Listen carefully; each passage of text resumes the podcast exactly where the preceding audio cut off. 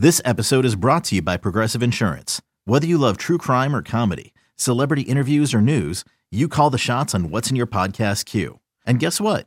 Now you can call them on your auto insurance too with the Name Your Price tool from Progressive. It works just the way it sounds. You tell Progressive how much you want to pay for car insurance, and they'll show you coverage options that fit your budget. Get your quote today at progressive.com to join the over 28 million drivers who trust Progressive. Progressive Casualty Insurance Company and Affiliates. Price and coverage match limited by state law.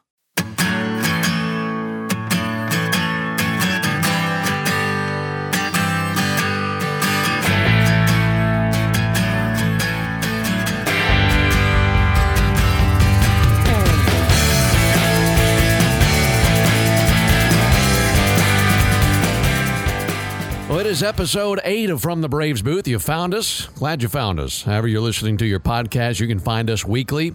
And uh, make sure you like, subscribe, all that stuff. We'd love to have you tuned in every single week alongside Joe Simpson and our producer engineer Jonathan Chadwick. Ben Ingram here with you.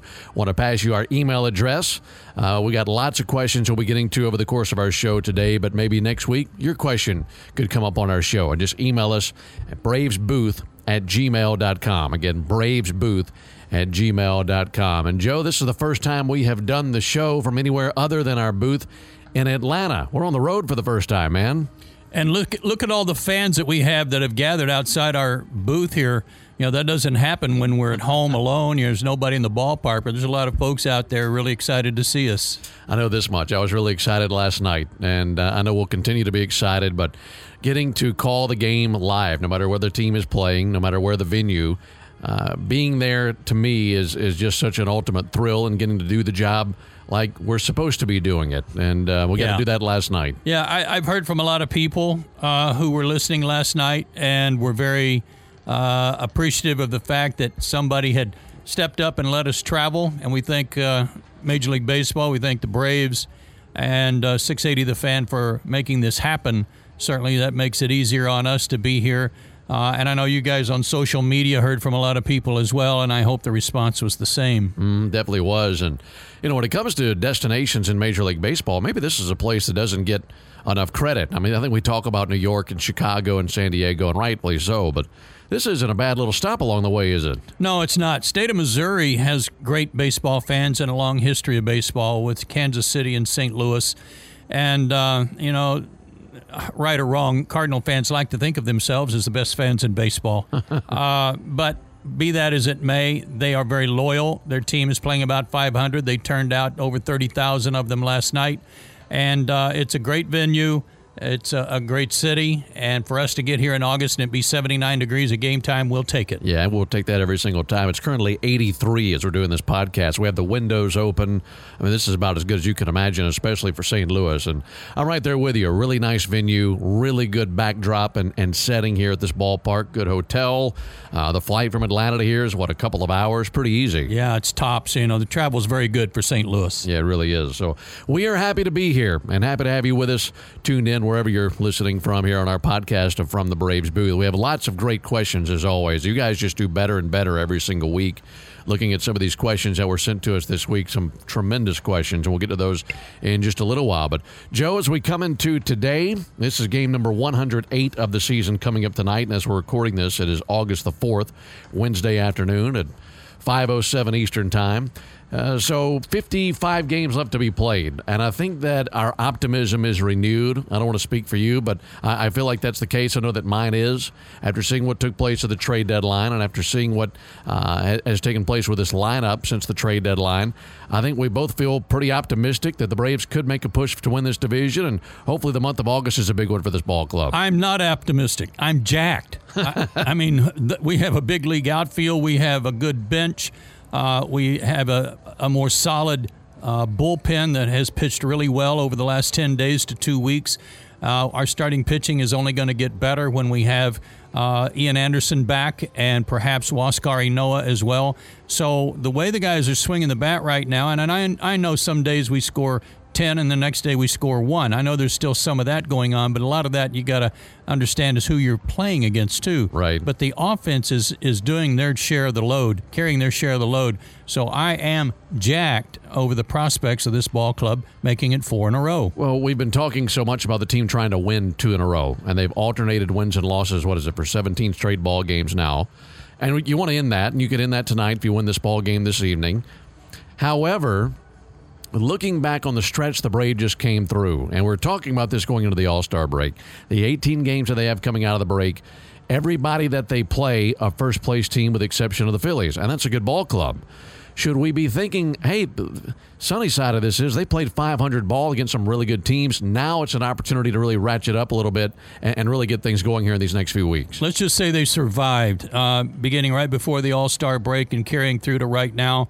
Uh, they have survived this, and whether it's winning and losing alternating days, and, that's your version, my version of surviving, I'd say it is against these ball clubs because they have been very good teams this year. So going forward, uh, it is going to. I don't want to call it relax a little bit, but it, it's certainly not the ball clubs we've been seeing over the last three weeks to a month.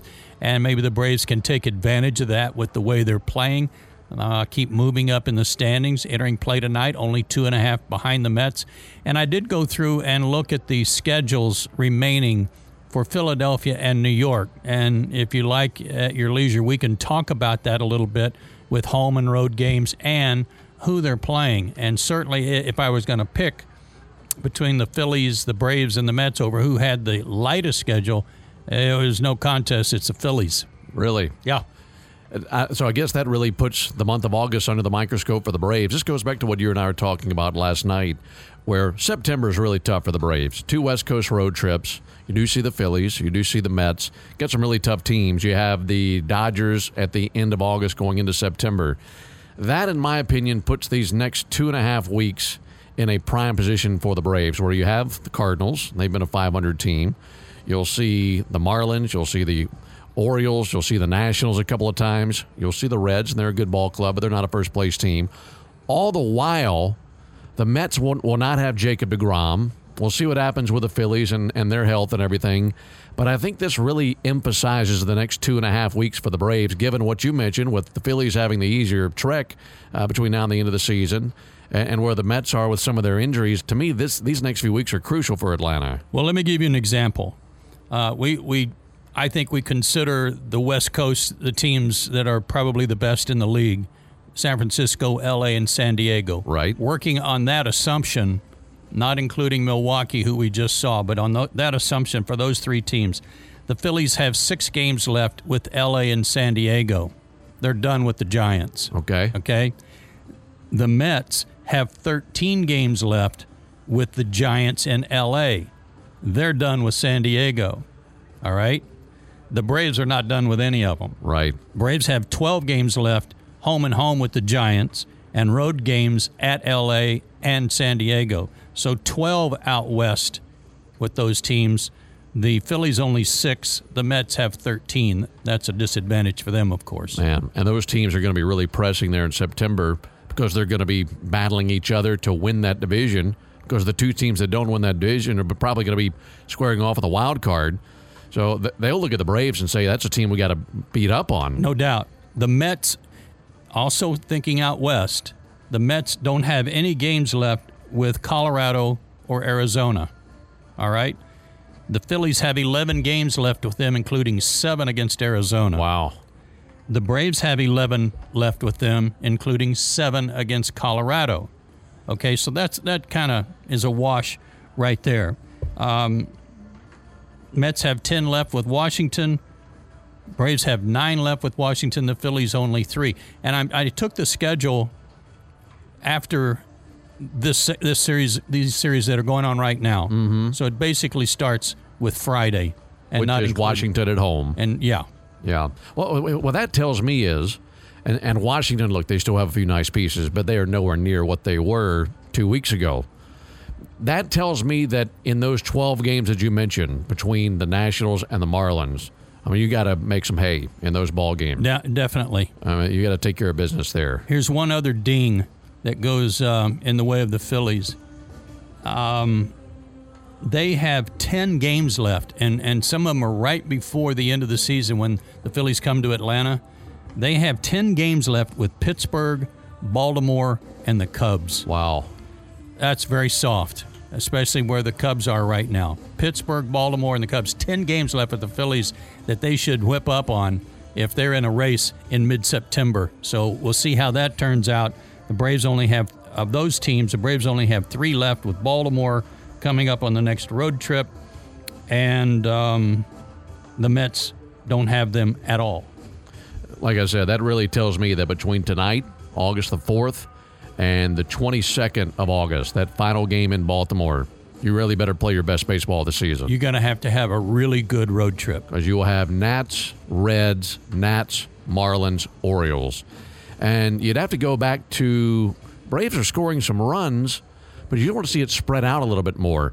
I looked this up last night. The last time the Braves were outscored in a series, do you remember the back to back games the Braves had at home against the Red Sox in mid June? They lost 10 8 in both of those games. Right. It's two game series. That's the last series where the Braves were outscored by their opponent for the series. Now, you'd, you'd say that and say, well, they, they're probably winning every series. Hadn't been the case. No. Because it's a 2 1 loss, it's a 1 0 win, and then there's a 9 0 win. Right. Or a 3 1 loss, a- an 8 0 win, and a 1 0 loss. Right. So you'd like to see that spread out a little bit more, and hopefully you can do that here in the final two months of the season. Uh, to the Braves' credit, and, and for the Phillies and the Mets, I'm sure they'd say this as well. All three of those teams can see a path to victory in this division. They they can, and it's obvious that uh, they all have to stay healthy and keep the players on the field that they all three have right now. The Phillies uh, have 29 home games left, 24 on the road. The Braves have 26 at home with an asterisk. There's one more to be played out in San Diego where they will be a home team, but that it's in- resumed game. yeah, but it's in San Diego. Uh, so they're 50 50, 26 and 26 home and road. The Mets, more road games 24 at home, 28 on the road. Sub 500 teams. And I was kind of guessing at this today. Not that I couldn't look it up and see who was right at 500, but I like Cincinnati. I think they're a good club. I Right. did not include them as a sub 500 team, even though they may be teetering on it. The the Cardinals fell to 500 today, Right. or last night. The Phillies have 30 games left against sub 500 teams, and 23 over 500. Okay. Okay. The Braves have 29 left. That's just one less than the Phillies against sub 500 teams and 23 against the better teams. The Mets only have 19 left against sub 500 clubs, and they've got 33 left with clubs of 500 Wow. or better. So you you you understand what I've been telling you about the Phillies seem to have an easier path. The Mets do not. Hearing those, I would I would say that if I were ranking the easiest paths, I'd say that the Mets have the toughest path, I do even though they're the team in the in first place. They're in first place, but they have the toughest schedule, in my opinion. Man, this thing's going to be interesting. Yes, it is. And, I, and I, it's you got to win the division. I hope it comes down to that last week. I do too. You know, if the Braves have a chance to win the division against the Phillies and Mets at home the last week of the season, that's all we can hope for. It would be great to be working with the net of well, if you finish second, you'll be a wild card team. That's not going to exist for That this that division this happen. year. No, it's not. So if you don't win this division, we'll see it spring training. Right. I mean, that's the reality of it all. So that is really exciting, and it's fun to be in the mix for that. And you just hope that this team, look, they've played 107 games now. I don't think they've played their best baseball. I hope that that's the case. I don't want to be pie in the sky, over the top optimistic, but with the the, the the deals that they made, with the players that are getting healthy here in the next few weeks, I hope that that comes together and means you playing the best baseball we've seen out of this ball club to this point in the season. There's a, here's the thought: the Braves got uh, Rodriguez from a last place club. They got Pederson from a club who got stripped down and became, you know, non-competitive from the Cubs. Uh, you get Duvall from a last place club. You get Soler from a last place club. These guys are they, they're in they have tremendous incentive Right. to step in, help out, and get after it. And I think that will go a long way toward kind of putting a new put a, putting a new spark under the core of the Braves, which is the infield, and saying, "Hey, we got some new guys. They're fired up. We should be fired up too." Hope so. And I could see that if the Braves win this division, I think we look back and say what you just mentioned. That's one of the biggest reasons that they won the division. Healthy at the right time in the final two months of the season, getting some additions, and those guys that you traded for came together and lifted this ball club. I think if you win the division, that's what you're pointing at. I, what you said a minute ago, they haven't played their best baseball yet, and, and I agree with you from a standpoint of um, a streak. Mm-hmm. They have not gone on a streak. I think their longest winning streak is four games. Right. Is that right? Right, that's Sound correct. Uh, so they have had spurts where they've played well and look like a te- the team to beat the National League East, and then all of a sudden they get to 500 or whatever and fall backwards four games. So you're right in that regard. I still think they've got a seven or eight game winning streak in them, and that would go a long way toward uh, putting them right at the top too. Yeah, it would. So we're talking about all these things that we want to see, and that might be step four or five. Step one, putting back to back wins together. Right. Step two, getting over 500 for the first time, because none of those other things can happen until those things take place. Yeah, and let's get off this this ride, this merry-go-round that we're on right now. Yeah. Let's let's let's see a win tonight and make that the uh, the starting point for getting that every other day stuff behind us and moving on. Feel like when this thing gets published and, and it gets put out there, it's usually about the seventh, eighth inning of the ball game that night. That's what you know, somewhere in that neighborhood. I hope by that point, by the time this put it gets put out there, we're you got the Braves up nine to three in the eighth inning and cruising to back-to-back wins. Because we've not seen that since I think we said June the 9th and tenth Something like that. down yeah. in Miami. Yeah. just way, way, way too long. But um, you know, last night was odd seeing Jon Lester in a Cardinals uniform. uh huh, he obviously didn't feel right in it in the first inning. right. things didn't go his way that that particular inning for him. Um, and tonight, Jay Happ is pitching for the Cardinals. So these are two guys that have come over and give the Cardinals credit for trying since their starting rotation is so banged up. Um, but you just hope because Lester's having a tough year, Jay Happ is having a bad year, that you're catching these guys at the right time despite having a new uniform on. Yeah, and, and facing another left-hander tonight. You'll see another one tomorrow. Uh, this ball game this evening, you'll see a, a similar lineup to what you saw last night, at least from the standpoint of, of one through six in the order. Seven, eight, nine, a little bit different with Heredia batting seventh, vote eight, then the pitcher ninth, obviously. But uh, I think what we saw last night, going back to something that you asked Snit about, when you see lefties, this is pretty much your lineup, Ozzie at the top. You won't see Joc back up there until you see a right-handed starter, will you? Yeah, and with Heredia in there tonight instead of Joc, he gets a little reprieve from the lefties, even though he got a couple of knocks yesterday, uh, and and is holding his own against lefties since he put on a Braves uni.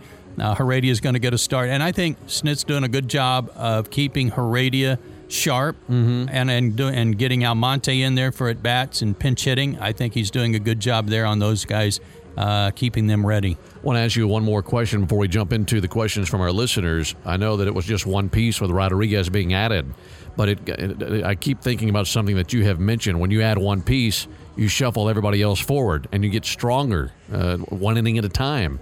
And I know it's only been a few ball games since we've seen Rodriguez added, but I think that this bullpen has looked better. Well, it's got an 0.99 ERA. I think Jay Chad sent that to me today in the last 10 days. Right. You know, that's outstanding. Mm-hmm. And um, you can give some of the credit to the fact that Rodriguez Rodriguez was added. He's only been in two games, but it puts everybody in a different role beginning in the fifth inning. And give credit to the starting rotation. The guys are going a little deeper in the ball game, so that takes a little pressure off the pen. And hopefully Drew Smyly can go deeper tonight. He's going four innings in each of his last two outings. Yeah, I, I think that's going to change tonight. I think he'll go deeper. Uh, I don't think he was 100% right after his knee was bothering him two starts ago. I don't Right. he was exactly himself last time out, but it turned into a win uh, against the Mets, so we can't argue that. And you face a pitcher in Jay Happ who's given up more earned runs than anybody in the league. Yeah. So hopefully you can continue that trend and hit him as hard as you hit Jon Lester last night. All right, once again, our email is bravesbooth at gmail.com. Jay Chad's going to come join us, and we're going to dive into your questions. And we have a very long list of great questions once again.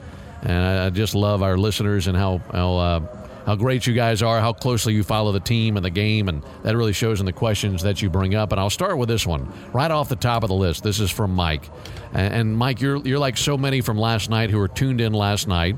We've heard so many people over the course of the last 22 months who would listen to our ball games and the teams on the road and say, "Wow, you guys do a great job with calling the game off the monitor. It sounds like you're there." Well, Mike says after having to call games off monitors for so long, what did it feel like last night for you? And then there's another question a little bit later on. This is from Dan down our list here. It says, "I just wanted to tell you guys what a difference it made last night listening to you guys being on site. The product is much better and it comes across on air. Kudos to those that made it happen." And and I I think about those two questions. And yes, I think for the last two years, you would listen to the broadcast and uh, you'd say, okay, that sounds like they're there. But when you heard last night, it probably, a light bulb probably clicked on. And you thought, wow, I can actually tell a difference compared to what I have been listening to. And I think that being at the ballpark makes such a tremendous difference. And I don't know that they could really, really underestimate it, the, the kind of difference that it makes for what we do. No, the best description I can give anyone on this is that uh, when we're here at the ballpark, we have better than 180 degree field of vision. You know, we can see everything that's going on at the ballpark and especially what's going on in front of us. When we're at home for road games, like you at home watching TV, we only have whatever the camera lens. We're looking at it through a tube almost of whatever the camera lens shows us. And there's so much going on outside that that field, that depth of field for a camera, Right. A TV camera that's pertinent to the game. You know, I don't know how in the world anybody could sit at home last night uh, watching the game, you know, on TV and figure out if Freddie's ball down the line was a fair or foul home run. Right. You know, did it go over the fence? You know, you know what happened? But being here, you were on top of it. You could see what happened. You could see the umpires and their signal. So that made things so much easier. Yeah, and that's not just for us calling the game, that's for you too, JC. The first thing I go back to is what Joe just mentioned. I was talking to someone earlier today, and they asked what the biggest difference was. And the example that I brought up was Freddie's home run down the right field line last night that curled around the pole. Had we been in Atlanta watching off a monitor, it's those boundary calls like that. You don't know what happens until it's already happened. And unfortunately, whether it comes across to too many people at home or not, it does affect the call. And so, uh, yeah, for me too, just uh, to be able to be here and for you guys to be able to see what's happening in front of you, as opposed to relying on a TV director in a city that we're not in, is tremendous. Uh, and having everything that I have at my disposal at a ballpark without having to rely on TV and without having to rely on Braves Vision back in Atlanta and without having to have, you know, 17 different monitors up in the booth, it's all right here in front of us. This is the way it was intended to be done. Fingers crossed we get to keep doing it this way. Hear, hear. Absolutely. Got another question very similar to that. Um, it said, um, What did it feel like to leave Atlanta with the team again? That's from Patrick. I had to jog my memory to remember how things work. Where do I drop bags? Where do we go on the plane? Where do we sit? Where do you pick up keys? All that stuff. But it felt amazing. I'll say uh, we talked about this a couple of nights ago at dinner. It was almost a it was very nostalgic because when we left the ballpark and we were getting on 285 to go to the airport, there were a lot of things running through my mind. And one of the things that was probably running through my mind the most was the fact that we all re- remained as optimistic as we possibly could throughout all of this. But you know, I think we'd probably all be lying if we didn't say there was a small part of us that didn't know if that day was ever going to come again. And it did. And so to be there and to be a part of it and to be able to do this again, it was a really nice feeling. Yeah, and we were really made to feel at home and uh, included.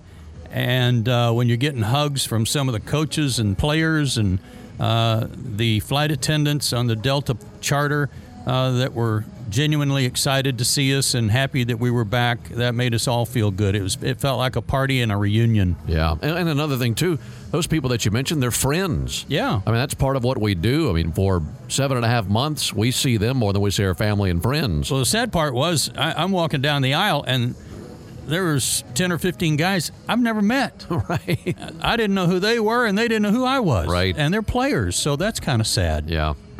I have one for you guys. This is from Jerry. How has your outlook on the Braves changed after the trade dead, deadline acquisitions? I think we answered that just a minute ago, Jay Chad. I'm jacked about the acquisitions. I think, uh, as I said, the day of the trade deadline, we're better today than we were yesterday. I continue to believe that, and I think we're only going to get better. I think so too. I I think this team has a shot, and I'm now very optimistic. If they were in a different division, maybe I'd say, "Oh, this is too little, too late." But you're in the right division. You've made some changes that I think will help this ball club day to day, and that makes me very optimistic for where they are with 55 games left to be played this season. Let's go off the beaten path a little bit. Do you guys ever travel with your swimsuit? That's from Lacey. Depends on the destination, right? Yes. I mean, if we're going to Cincinnati, probably not. I mean, are you talking about clothing, or you just? I'm always here with my swimsuit on. You're always ready. I would say, yeah, to, to Ben's point, if we go to Miami, if we Yeah. go to San Diego, yeah, I'm taking my swimsuit anywhere else, probably not. It's a good question, Lacey. We haven't been asked that one yet. and right after Lacey, there's one from Jen. Waffles or pancakes? And we're definitely going to let Ben start with this one. I'm going pancakes, hardcore, Big stack. giant stack. As we say back in Mississippi, a big old thing of whipped cream and some butter and syrup. I'm way in. I'm going waffles. All right. You're just a Texture? Georgia guy, aren't you? Yeah, just a Georgia boy. Waffle House. Yeah, I know you. I can do either. I don't. I like them both. Yeah. Uh, I probably, if I had got pressed on it, I'd say pancakes. Blueberry'd be great. Oh, man. See, I want to go back to breakfast now. Uh huh. That sounds great. What you got, J. Chad? Uh, this question is for Joe. When you were playing, what pitcher did you have the most success hitting against, and which pitcher gave you the most trouble? Well, it should be easy for me to recall the ones I did well against. There weren't very many. uh, you know who I had some luck against? It was a Hall of Famer, Fergie Jenkins. I think I was uh, I was like five for fifteen with a couple of doubles and a homer off Fergie. So I'll, I'll stick with that. That's that's a feather in my cap against a, a great pitcher. Um, you know, there's a lot of guys that I probably had some 0 for 2s and 0 for 4s and 0 for 5s against. Uh, a ton of those guys, but one guy that uh, I recall really scuffling against was Dennis Eckersley. Uh, I got one hit off him in about, I don't know, 15 at bats or something. He didn't strike me out a lot, but uh, I'm not sure why because he was awfully tough. Yeah. Let me take that a step further. What was it about Fergie that you had success with? It was just how you saw him? I guess I don't know, I, and call it luck if you want, and I'm just fine with that. Um, yeah, there's another guy, Matt Keogh, who I was like, uh, I don't know, eight for 17 against, I think, because I saw him a lot in Oakland when I was with Seattle. I remember hitting a home run off him, but. Um, yeah, there's not a whole lot of them that just jump out at me and go, "Oh yeah, you wore this guy out." No, it, it didn't happen. I, I, did see one question in there that asked about your longest at bat. I have to look it up. Uh, see who I- said I- that. that was from Lance. Do you remember who that was? Uh, was it calling the game or I assume as a as a batter. Did you ever have like a, a battle you remember where it's 10, 11, 12 pitches, something like no? that? I don't remember anything that stands out in the big leagues. I, I remember having one like that in in the minor leagues one time where I was they almost ran out of balls. I kept fouling off so many. That was up in Spokane, Washington, and um, heaven, how do I remember stuff like that? I don't know. But in the big leagues, no, I don't remember any extended Yeah. at bats. What do you got, JC? Uh, this question's for everyone. Is there one guy on or around the team that we may not ever hear about that l- you like spending time around? That's a tough answer because we haven't been around them in so long. Yeah. um, the old standbys and the guys that have been here uh, before the pandemic, uh, we enjoy all their company, and Freddie Freeman probably at the top of that list. But uh, all those guys uh, are fun to be around. Yeah. A, a couple of guys come to mind.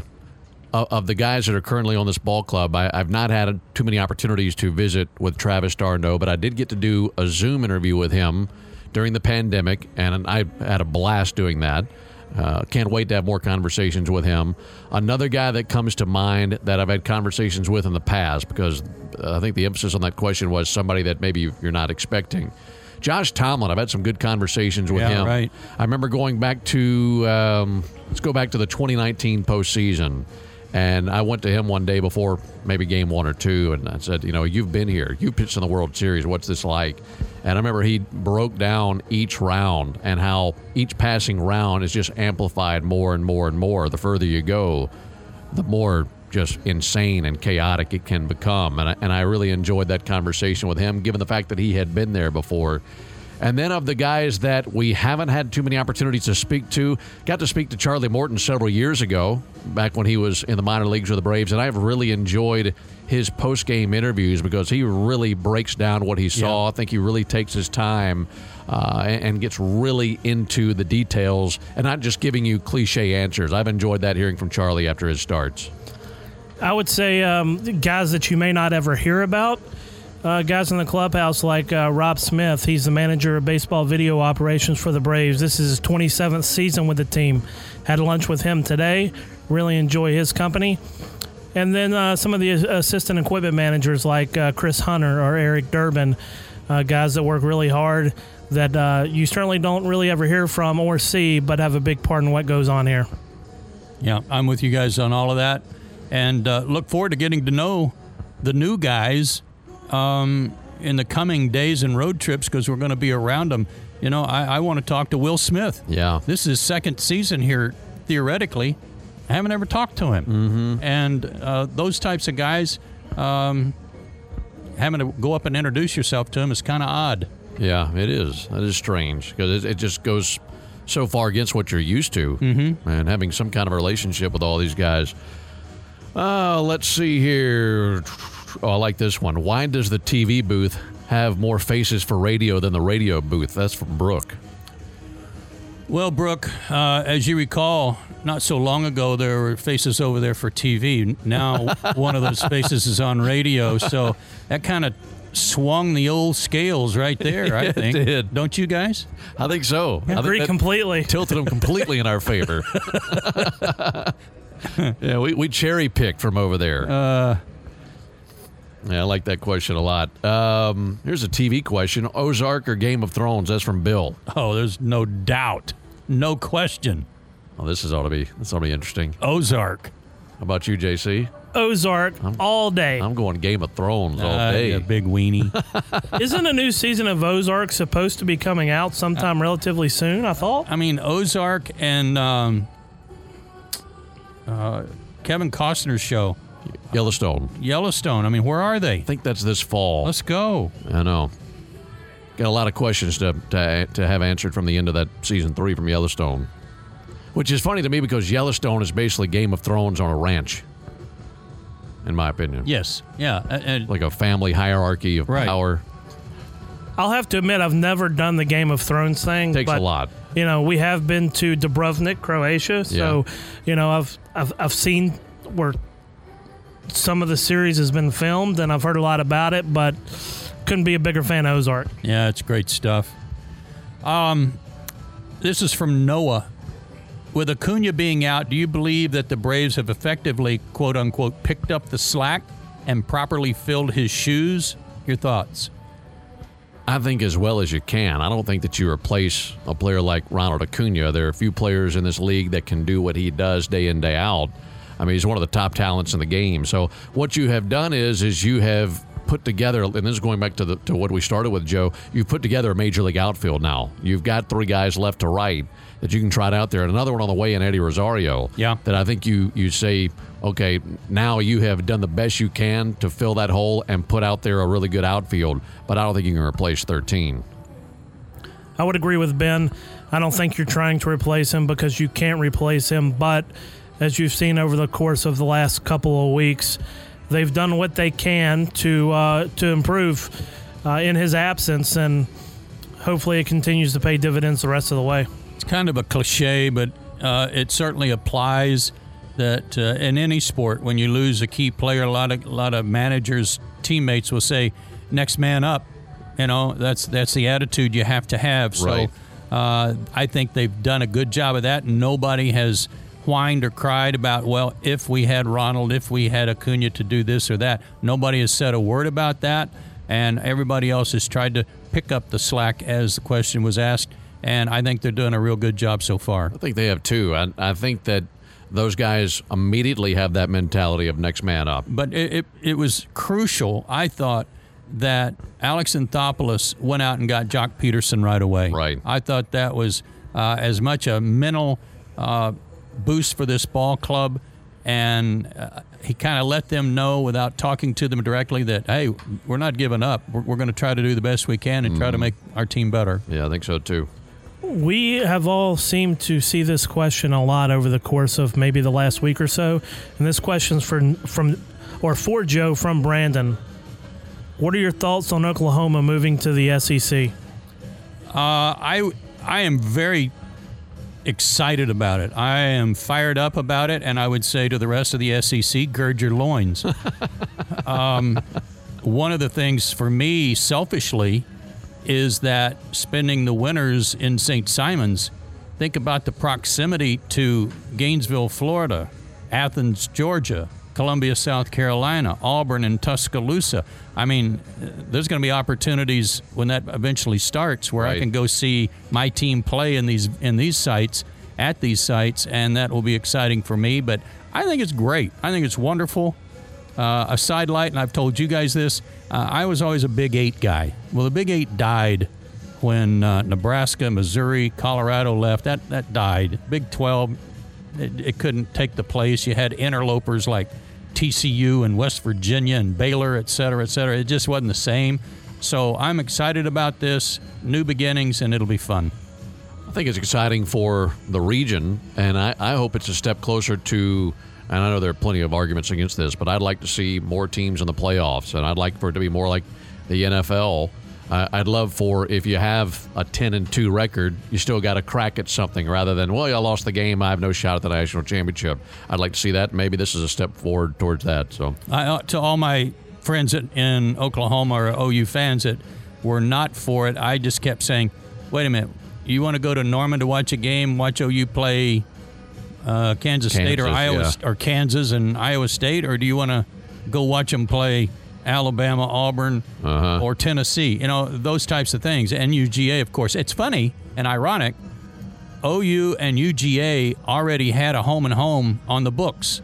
Uh, it's a few years down the road, like 2027 or something like that, but they were going to already play a home and home, so they were kind that's of now a conference game. they were ahead of the curve. Yeah, yeah, right. Uh, and two, I love going to other venues, and, and not that I get to do that a lot, but if the time comes where I can go to Norman or go to Austin, two places I've never gone to see a game, I would love to do that. I think it'd be a lot of fun. You'd have a good time. yeah, definitely. What is uh, the best pizza you guys have had on the road? That's from Ken. What city? J. Chad, you had some good pizza today, didn't you? I did. Uh, a place here in St. Louis called Imo's that every time we come here, I try to go once. Uh, it's really, really good. I'd put it up against anything. But I mean, is there bad pizza? No, I mean No. even when you get bad pizza, it's still all right. I'll take the deep dish out of Chicago. I love that stuff. Yeah, I know you do. I was going to defer to you, Ben, because you're you and Jay Chad are, are food guys, and uh, Ben especially. For you folks that don't know, if as Chip Caray said to me today, he said if talking about the fair that's here in St. Louis, he said if Ben gets hungry enough, he'll eat his foot. so uh, we, we know how much you like food. Yeah. So I, I always have a strategy if I go to the fair. I'll try not to eat, and then it's just blow it out, man. like, give me all the corn dogs and the elephant ears, Oh, yeah, I'll go- pizza, whatever else. yeah, I like that Turkey too. legs. Yeah. Yeah, I'll go Chicago style. Any other questions you guys want to throw out there within our last few minutes? Ben, this is also from Lance. Do you remember your first major league home run call? Oh yeah, oh yeah. That was uh, it was my first game. Uh, it was April 29th, 2011. Braves and Cardinals was at Turner Field. I had the fourth through the seventh, and Nate McLouth took uh, Chris Carpenter deep in the bottom of the seventh inning. It's a solo home run. First batter I ever had was Albert Pujols because I saw I knew that Jim wasn't feeling all that well, and they and Don was out, so Jim was working with Limmer. This was 2011, and they told me be ready. So I was in there as if I'm in the bullpen. It might be the third, it might be the fifth, it might it might, we might not use you at all. And I got a text in the top of the third saying we want you to do the fourth through the seventh. And the last out was made in the top of the third, and I looked down to see who my next batter would be, and it was Pujols. I'm like, that's, exciting. awesome. Yeah, it is. And he singled to right field. How about that? Um, so yeah, I, I remember it very well. McLouth took uh, Carpenter deep, and I think the Braves lost in extra innings that night. Wow. I'll bet when you got that text, you were moving so fast that uh, your eyes watered and was coming my out. gosh. You're moving so fast to get to the booth. I I was, I remember texting my family, and I guess mom put out a text to me, and, and I my phone started blowing up before it even went on the air. Wow. I was like, I got to turn this off. Yeah. I got work to go do, and um, yeah, that was a dream come true. It was awesome. Very cool. Anything else, fellas? Let's see. I know we have a few that we still have to get to. Let's go one more. All right. Um, Jay Chad, this is a good one for you. Let, let you beat on your chest a little bit. Did either of you participate in high school or collegiate sports? If so, which sports? And did you ever want to play professionally, or have you always wanted to be in broadcasting? That's from Beth. Well, to answer your question, Beth, uh, who doesn't want to play professionally? But there's a reason I'm sitting in the seat that I am. um, I did play uh, baseball in high school and college. Enjoyed the competition. Enjoyed being around my teammates tremendously.